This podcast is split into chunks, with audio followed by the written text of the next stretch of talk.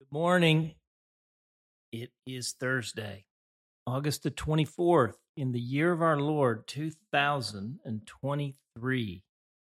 I'm JD Walt, and this is your wake up call.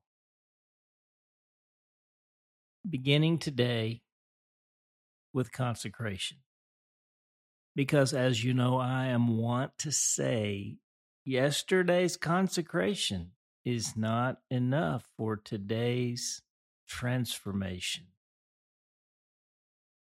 And yesterday's transformation is not enough for today's demonstration. So here we go. Wake up, sleeper. Rise from the dead, and Christ will shine on you. Jesus, I belong to you. I lift up my heart to you. I set my mind on you. I fix my eyes on you. I offer my body to you as a living sacrifice. Jesus, we belong to you. And we're praying in the name of the Father and the Son and the Holy Spirit. Amen. Our entry today is called The Favorite Bible Verse of the Church. And our text is Acts chapter 2, verses 32 to 41. Hear now the word of the Lord. God has raised this Jesus to life, and we are all witnesses of it. Exalted to the right hand of God, he has received from the Father the promised Holy Spirit and has poured out what you now see and hear. For David did not ascend to heaven, and yet he said, The Lord said to my Lord, Sit at my right hand until I make your enemies a footstool for your feet. Therefore, let all Israel be assured of this God has made this Jesus, whom you crucified, both Lord and Messiah. When the people heard this, they were cut to the heart and said to Peter and the other apostles, Brothers, what shall we do? Peter replied, Repent and be baptized, every one of you in the name of Jesus Christ for the forgiveness of your sins, and you will receive the gift of the Holy Spirit. The promise is for you and your children, and for all who are far off, for all whom the Lord our God will call. With many other words, he warned them, and he pleaded with them Save yourselves from this corrupt generation. Those who accepted his message were baptized, and about 3,000 were added to their number that day. The word of the Lord. Now consider this. Since we're now in the back to school season of the year, how about we do a quick pop quiz? Get out a clean sheet of paper there's only one question What Bible verse from the Old Testament is quoted the most in the New Testament? Okay, so write your answer. And yes, you can use your Acts journal instead of a piece of paper. If you wrote, Love the Lord your God with all your heart, mind, soul, and strength, you got it wrong if you wrote, Be holy as I am holy, you got it wrong. They are definitely quoted, as are many others, but not the most quoted by a long shot. The most quoted verse in the New Testament from the Old Testament is Psalm 110, verse 1. The Lord said to my Lord, Sit at my right hand until I make your enemies a footstool for your feet. And yes, it was hiding right there in plain sight in today's text.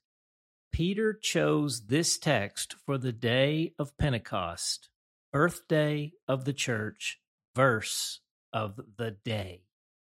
The Lord said to my Lord, Sit at my right hand until I make your enemies a footstool for your feet. Yep, that was the favorite verse of the early church. And it comes in a whopping 24 times across the New Testament. There's not even a close second. It reveals to us the essence and ethos of the whole story of God. It is a reclamation story. God is reclaiming his territory. Reclaiming? How does God lose God's territory? To be sure, God never lost his territory. After all, the earth is the Lord's and everything in it, the world and all who live in it. He founded it on the seas and established it on the waters. Psalm 24, 1 and 2. The hardest class in my first year of law school, if not all of law school, was property law. I will always remember my stunned surprise to learn the law of adverse possession. The law basically says that if I set up shop on your property in a way that is open, notorious, exclusive, intentional, and continuous for seven years, then I can legally claim ownership of the property and enter a process to get the title from you.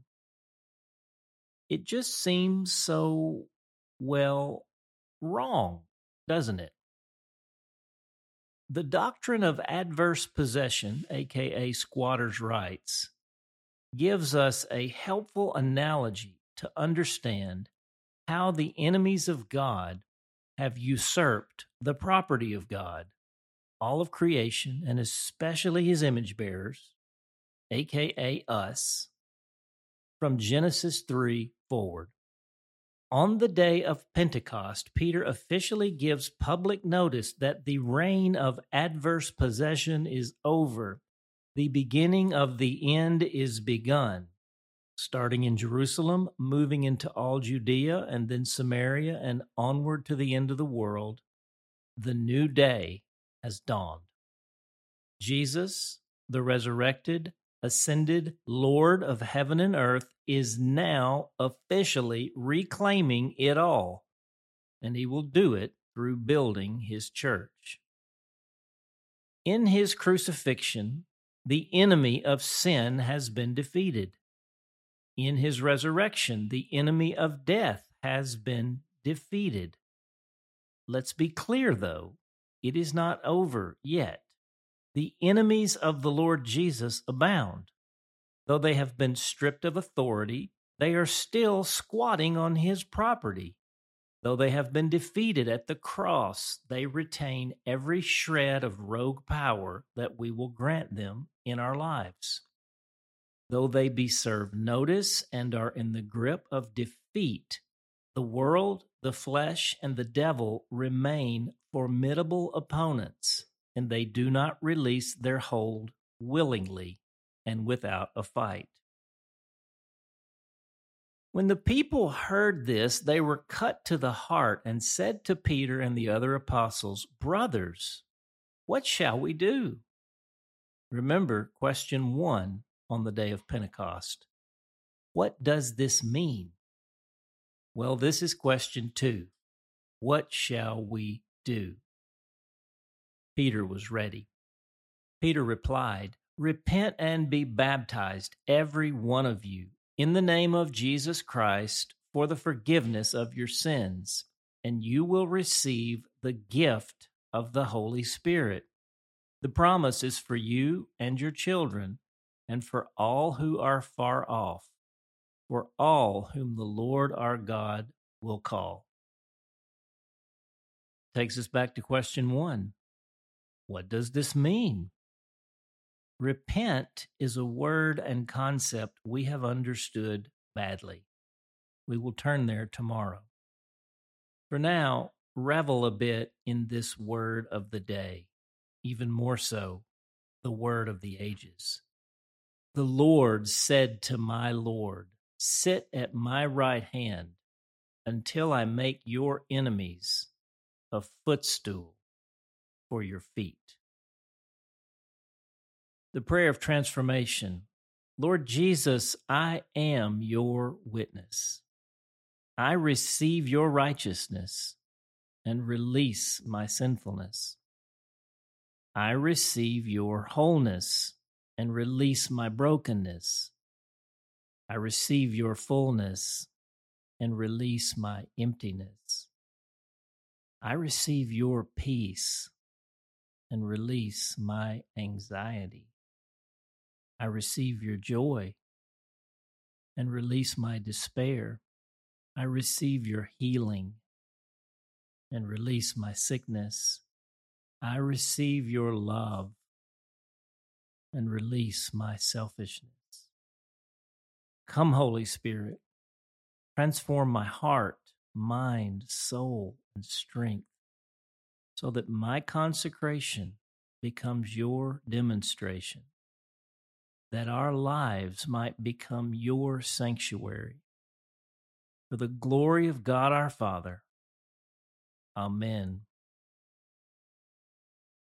And the question So, how did you do on the pop quiz? Good news, it's not going to count on your grade. how does this analogy of adverse possession help you understand our story better?